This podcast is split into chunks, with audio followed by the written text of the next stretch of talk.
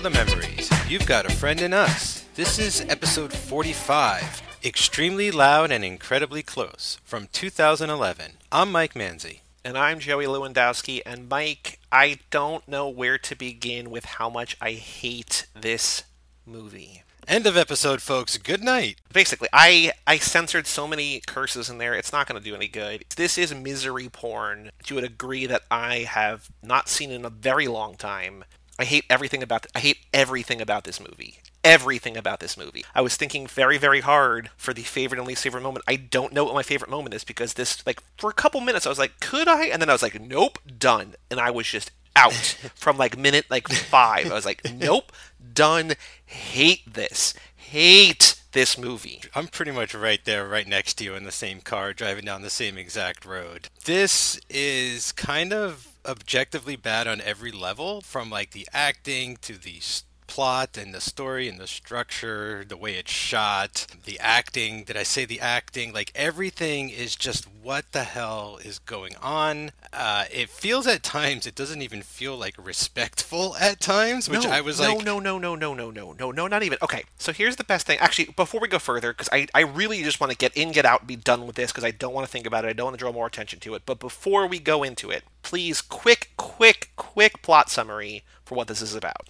Okay, so Tom Hanks plays a dad who dies in 9/11 World Trade Center and leaves his son sort of this trail of breadcrumbs to sort of remember him by. And uh, mm-hmm. the kid and Hanks always did like all of these scavenger hunts and things. And the big thing is that there's a sixth borough in Manhattan, and Hanks' son is like on this hunt looking for it the whole movie. But then he finds a key that used to belong to his dad, and now he's looking for the owner of the key and where the key fits in. And he goes through every person in Manhattan with the last name Black. He meets his mute grandfather, played by Max von Sydow. Oh my gosh, his mom. So, by the way, I messaged this to you. I want to interrupt you in an Academy Award nominated role for Max von Sydow, in an Academy Award nominated film for Best Picture. No, this was not. Now you're. No. This was no, the no, year no, that the artist won. That there were other actual good movies that were nominated. I did not like the artist, but this was nominated for Best Picture. Is this like the Mandela effect or whatever, where like the past isn't what you like? We collectively have a different memory of what actually went down in the past. As the what went. It's like, am I living in Devs? Is this just like many worlds right now? I am the year that Terrence Malick, and we'll get back to the plot summary because who gives a shit, the year that Terrence Malick put out The Tree of Life, which many people considered the best film of the decade, it was nominated up against Extremely Loud and Incredibly Close. It was also nominated up against The Help, which is not okay. being well looked upon now. Hugo, Midnight in Paris, Moneyball, The Descendants, Warhorse. So like it should be The Tree of Life. Wow. If not that, maybe Midnight in Paris. If not that, Moneyball or The Descendants or Hugo. Like there's so many that are viable options. But wow, what a terrible year. But anyway, sorry, Max von Sydow, his mute grandfather. Yes, okay. Yes, um, and so they go together trying to find the owner of this key, and it turns out it belongs to the husband of the first woman that he went to. I mean, this is just utterly ridiculous and stuff. And he ends up giving the key to this guy and yeah, Bernard from uh, from Westworld. Yeah, yeah, Felix Leiter from the Daniel Craig Bonds. Like at the end, you find out that his mom had sort of like gone to all these people before him. She's his mom, Sandra Bullock. His mom, played by the poor Sandra Bullock, was sort of one step ahead of him the whole time, which just made this even more confusing. I don't know what's going on, but at the end of the movie, like the kid, I guess, has found some kind of relief or solace or you know has come through the other end of grief and he's i guess he's gonna be okay. I don't know. Yeah at the end he gives the key to the owner and goes home and that's that's all i can really remember. He he's done. So this movie, I don't know if you saw my Letterboxd review, but the movie that I kept thinking of over and over and over again while watching this movie is The Book of Henry. Oh yeah. But this movie is that movie without any of the unintentional and any of the insane camp and or charm of the Book of Henry. So there's a lot of voiceover from this like 11 year old kid who, as far as I can tell, has not really acted in much other stuff. I want actually I didn't check his his TV work, so maybe he has, but he's like both precocious to a degree that's annoying and sociopathic to a degree that is like what is oh, like he yeah. has part of the plot here is that his father played by Tom Hanks who's in like 15 minutes of this movie which is over 2 hours long his father left voicemails on their answering machine on 9/11 as the building as he's in the World Trade Center. The son has never played them for his mother because he does. Eh, what? Stop it! What? Just yeah, stop no. it. This this kid, like, I'm just gonna skip to the end. Hanks is not a good father. Like, he raised this kid. Get out of town. Like, I I don't feel good about what I'm about to say next, but this kid is a terrible actor. I just couldn't stand this kid, and the whole movie hinges on him. And then with his voiceover and the way he's written sometimes he's written like a five year old sometimes he's written like a 30 year old i have no frame of reference for this kid. Like i cannot relate to him at all. He just ends up bugging the shit out of me the whole movie. And i hate to say that. It makes me feel bad to say that. I I'm so I don't I don't even I don't even know. I'm out. I'm out Okay, of why don't why don't we why don't we just talk about the Hanks parts? Let's at least get through the parts that Hanks are in. It opens up with him falling out of the World Trade Center in the title sequence. What was that shit? I don't I don't know, man. I don't know. And then, you know, he's a jeweler, he runs a jewelry shop, and he seems like at first like like a fun dad. Like he's he I mean, he lies to his son about this six borough thing, but you could tell that it's sort of trying to teach him lessons about the city and his imagination and stuff like that. But once he's out of the picture, this movie is just garbage, man. Too soon, too much, too soon, too pretentious. Like, like you say about the um, what was it? The Book of who again? Book of Eli? Book of Henry. Book of Henry? Book of Eli is a wildly different movie. Yeah, I know, I know. That's the Denzel one. But Book of Henry, like I saw that movie in theaters, and it's like Serenity, but like for kids almost. Or It's like a Serenity with kids. Like this never has any intention of going in that direction. This movie thinks it's important, and that bothers me. because both movies, all three movies, I think, I think Serenity, the new Serenity, not the Firefly Serenity, but the new Serenity and the Book of Henry and Extremely Loud, the entire time you're like, what the fuck am I watching? What is this movie? Why did anybody think this was a good idea? But somehow, some way, it transcends in two of these three, at least for us, at least for you and me. Serenity and the Book of Henry are just like, I don't know what I'm looking I don't understand. They're both movies that are so purely dedicated to their vision that like it's hard not to fully either love them completely in spite of the fact that they're all objectively bad movies, or that you're just like, I can't deal with this. And this movie, I think, because it builds that entire way of making a movie around 9 11, it's like, no, absolutely. There's a part in this movie where, like, the kid is almost convinced that his dad is still alive, that his dad faked his death in 9 11, that he's hiding somewhere. And it's like, no, that's not, no. Yeah, and like projecting onto photos of people falling off of the building that, oh, look, that's probably him. Sometimes when I squint, I can see his glasses and stuff. But yeah, what I think the main difference between this movie and those movies is this is obnoxious. Like this, those movies are leading you on in a, in a certain way to where by the end, it's not going to make sense, but there's like a relief to like oh that's what it's all kind of about like this is what movie i've been watching where in here i kept waiting for the other shoe to drop and it never really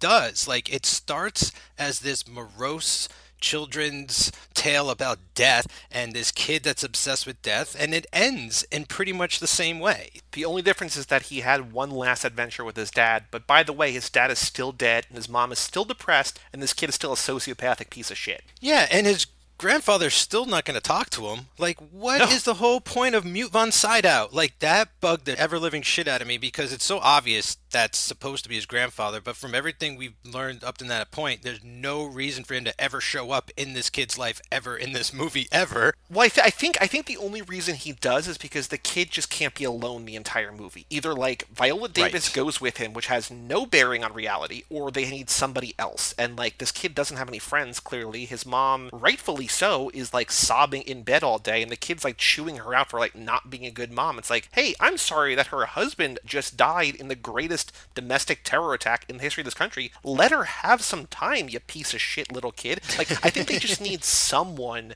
to be with him and two crazy things about the making of this movie, the script of this movie. The director wanted this movie to be ready for the 10th anniversary of 9/11 and it wasn't and he's like, "Damn it, like I really wanted to like capitalize on that," which is insane. But number 2, Max von Sydow was supposed to talk at the end of the movie and the actor, he was like, "No, no, like that's this is not my story. Like this is not like this is not my journey, my growth. I shouldn't like that shouldn't be the turning thing at the end." And he basically refused. They're like, "Yeah, you're probably right." But like they almost made that character even worse. It's amazing. I mean, here's how it could have been in a league with the other movies that we've been talking about with with Henry and Serenity is if Hanks did show up back again at the end of the movie and was like, I did fake my death. Like, you were right, son. Like, he's at the swings, he turns over the swing, he pulls out that secret note, and it says, Look behind you. And he does, and Hanks is standing there, and the movie just rolls credits. Then, then this movie would have been five stars.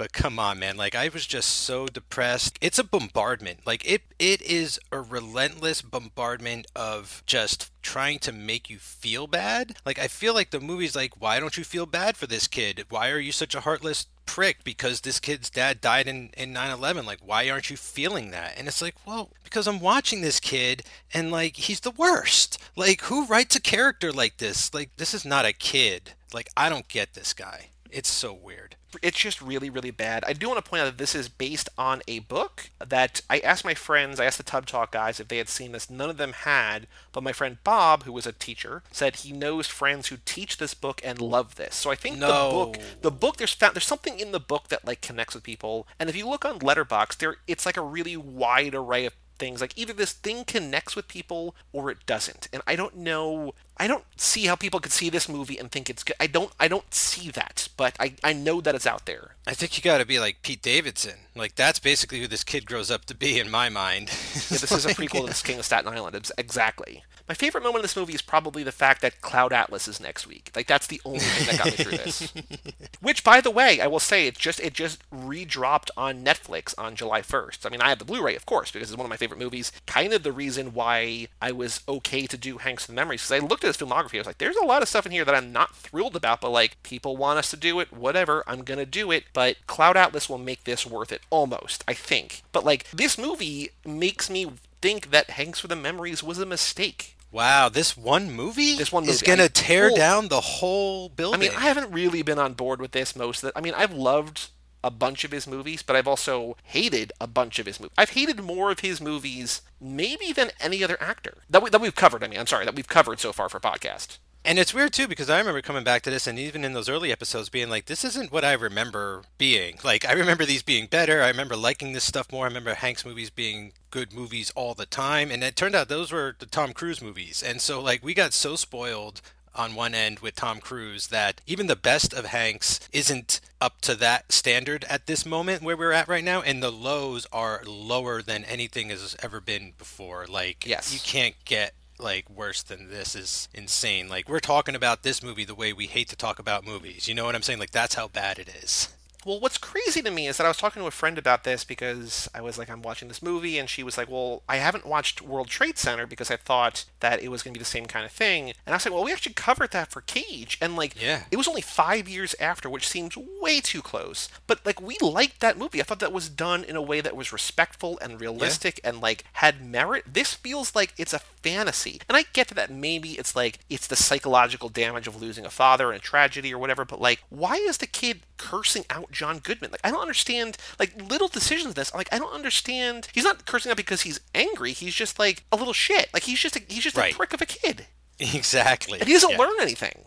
No, Exactly. He basically that's actually you know what ends up happening to him is he doesn't get what he wants for like the first time ever in his entire life. I mean, granted he didn't want his dad to die. I mean, there's no control over that, but it just seems like he's so self-centered and he's so like this key my dad gave me like it's mine. It, it has to unlock a thing like he's so certain. And then when that's not the case, like I feel like good, you finally got sort of like a gut punch of reality and like maybe now your feet will be back on the ground for a while and all this kind of shit and you can like open your eyes to what really matters years. And I think ultimately, like, in a weird ass way, that's what leads him back to that swing at the end. And how fucking weird is that scene where he has like a panic attack because he won't go on a swing? He's like 12, like, how old is this kid? 10, 11 years old? And yeah, he's yeah. never been on a swing before. And like, he's running around Manhattan on his own all hours of the night and shit. And it's, I just, like, it's so wildly bizarre and inconsistent for a character. And even as a child, we've seen children on screen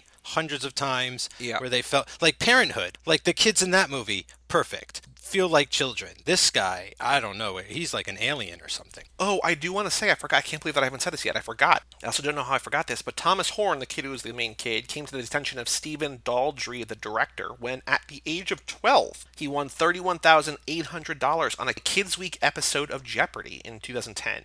So this kid was just like a oh. Jeopardy kid, a Jeopardy winner, and the director was like, that's my kid. And it's like, what? This needed to be like a real child actor to pull something like this off. I, you you'd have even needed to get like um like someone in their 20s that looked like a kid to pull this role off. Like I don't know what they were going for here. Is there what was your favorite part? Did you have a favorite part in this movie?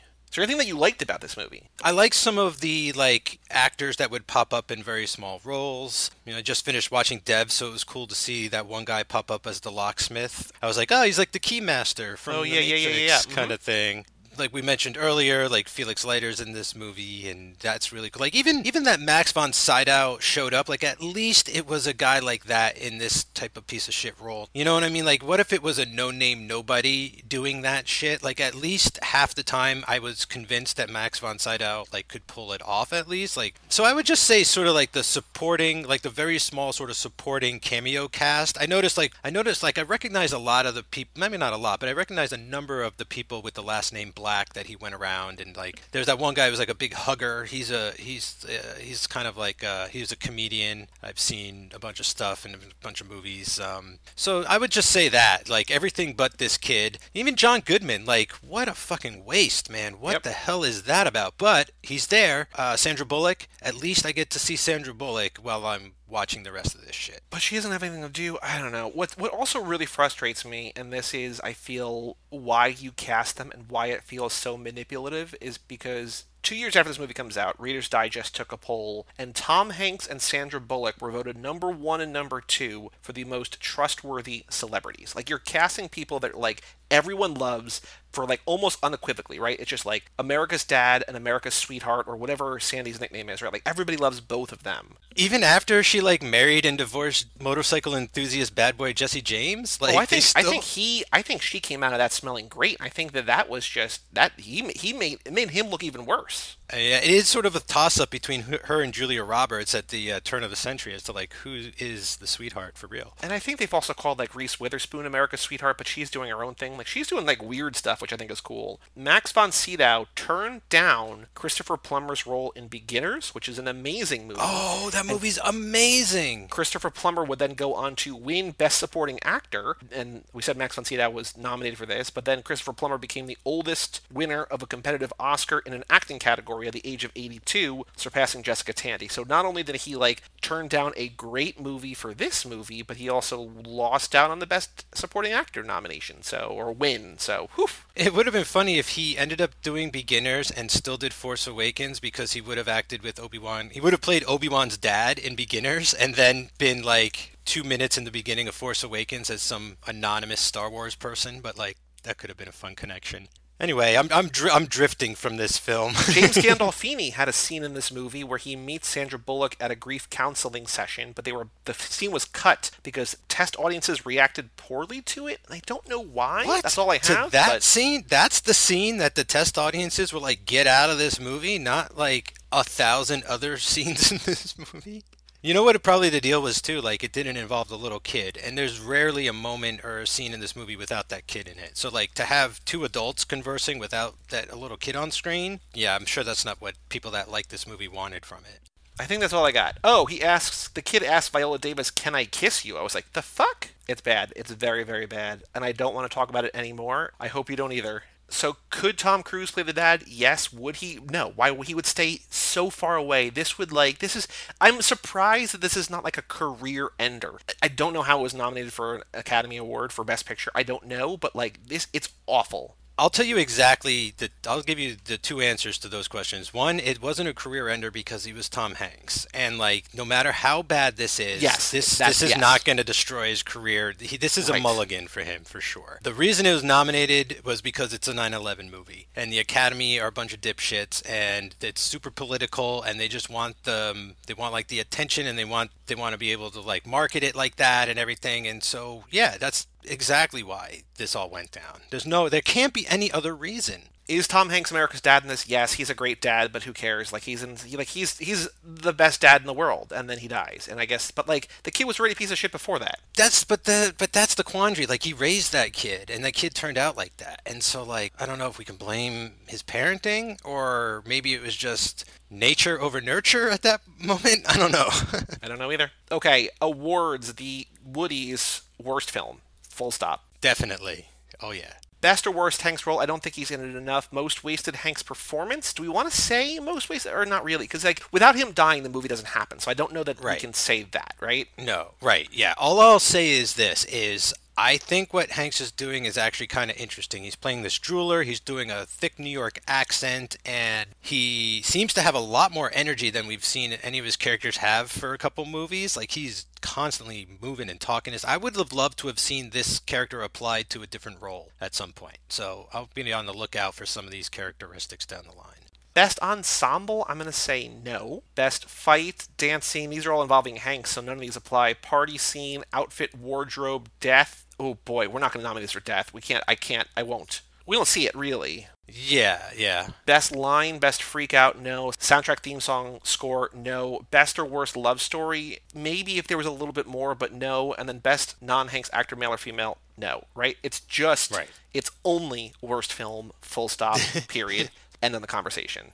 This is like this is an amazing episode. I feel because uh, this is like a ra- this is a rarity. Because even when movies are this bad, we're usually not this upset about it. It's just manipulative. It's just, it's like, it's shitty. It has like bad intentions. Eh, Right. So like my, I was gonna say like I feel like we should feel the way we're feeling about it because it it's been forcing us to to try and feel its way. And I feel like our commentary and thing tonight is pretty justified um, Yes. all things considered. And yeah you don't catch us in this mood very often. And uh, that should say something about why we're like this tonight for this movie Yeah. Anyway, next week we will be saved. We are talking about Cloud Atlas next week. We have no guest next week. It was the one that we refused to let anybody on because it is both of like I don't want to speak for you, but like it might be in my top five ish movies all time. I mean, maybe not that high, but like it's way, way up there. Yeah, yeah. I mean, I expect after this rewatch, it's going to be in my at least my top ten throughout the rest of like the year, if not more so. You know, like I've been, Yeah. I'm dying to rewatch this movie. So I am very excited. It is. It takes place over six different time periods. Hanks plays five or six different characters. Uh, it's the Wachowskis movie. It is wonderful.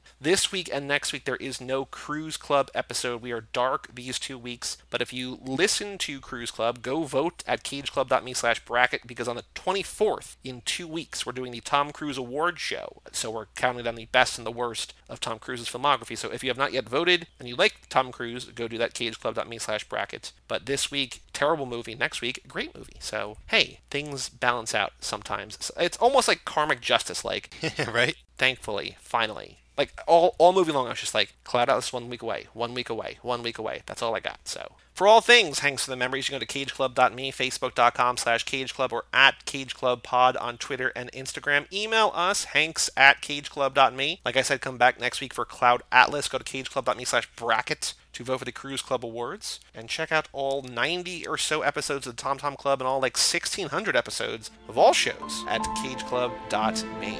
I'm Joey Lewandowski. And I'm Mike Manzi. We'll see you next time right here on Hanks for the Memories.